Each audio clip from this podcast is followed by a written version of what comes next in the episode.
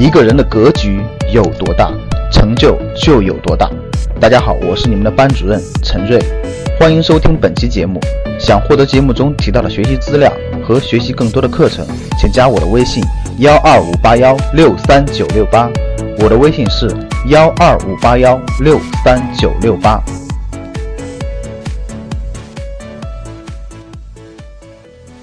十件事，就是你未来三年一定要完成的十件事，你写十件事。你一定要完成的十十件事，你写十件事，把它写下来。写完以后，你不要下结论，你睡一觉。你听我的啊，写完了你睡一觉，第二天再改一次。睡一觉以后，你第二天再改一次，大家听懂了吗？第二天再改一次。第二天你再改一次，改完以后，第二天你改一次。睡一觉起来以后，你感受不一样，认真再看一次。你觉得哪十件事是你未来三年要做的？你再改一次。改完以后把它明确下来，把这十件事明确下来。然后听好了。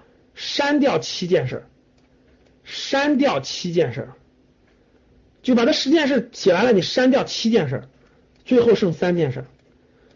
写完以后再睡一觉，就是写完以后你不要管，你再睡一觉。第二天早晨起来再确定，然后把这三件事写出来以后，把这三件事最后是不是明确了三件事？各位，最后是不是明确了三件事？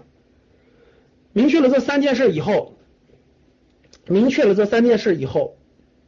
明确了三件事以后，把这三件事明确了这三件事以后，把这三件事打印出来或者写出来，贴到你的贴到你的这个电脑跟前，贴到你的电脑上，就贴到你的这个工作台的旁边，贴到写的实际一点，也别那么不实际。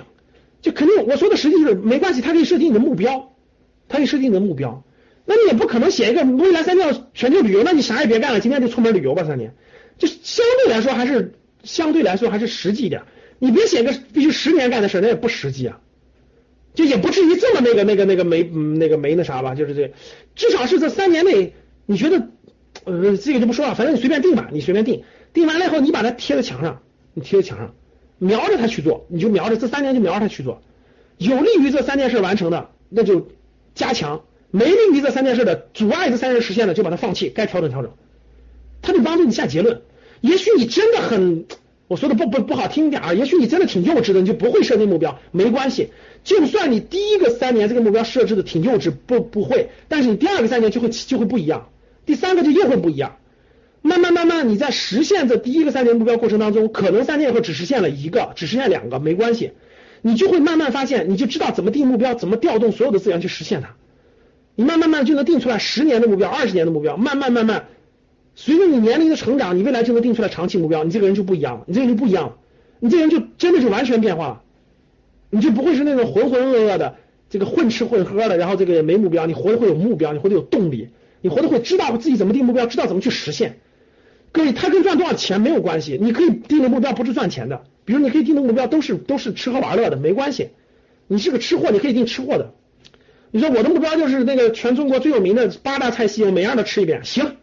把写进去一件事，你就会瞄着这件事去调动各种资源，瞄着这件事去准备，对吧？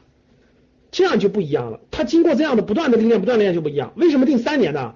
因为一般来说，各位大家定的三年的事情，就是对于大多数普通人来说，大多数人会低估自己三年的能力，会高估自己三个月的能力，明白了吧？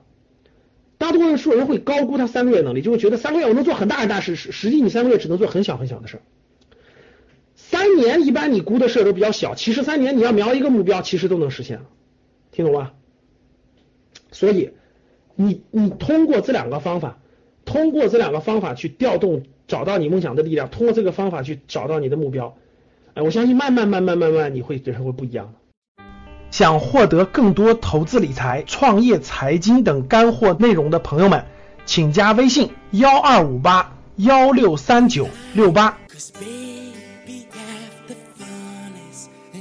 us. Figure it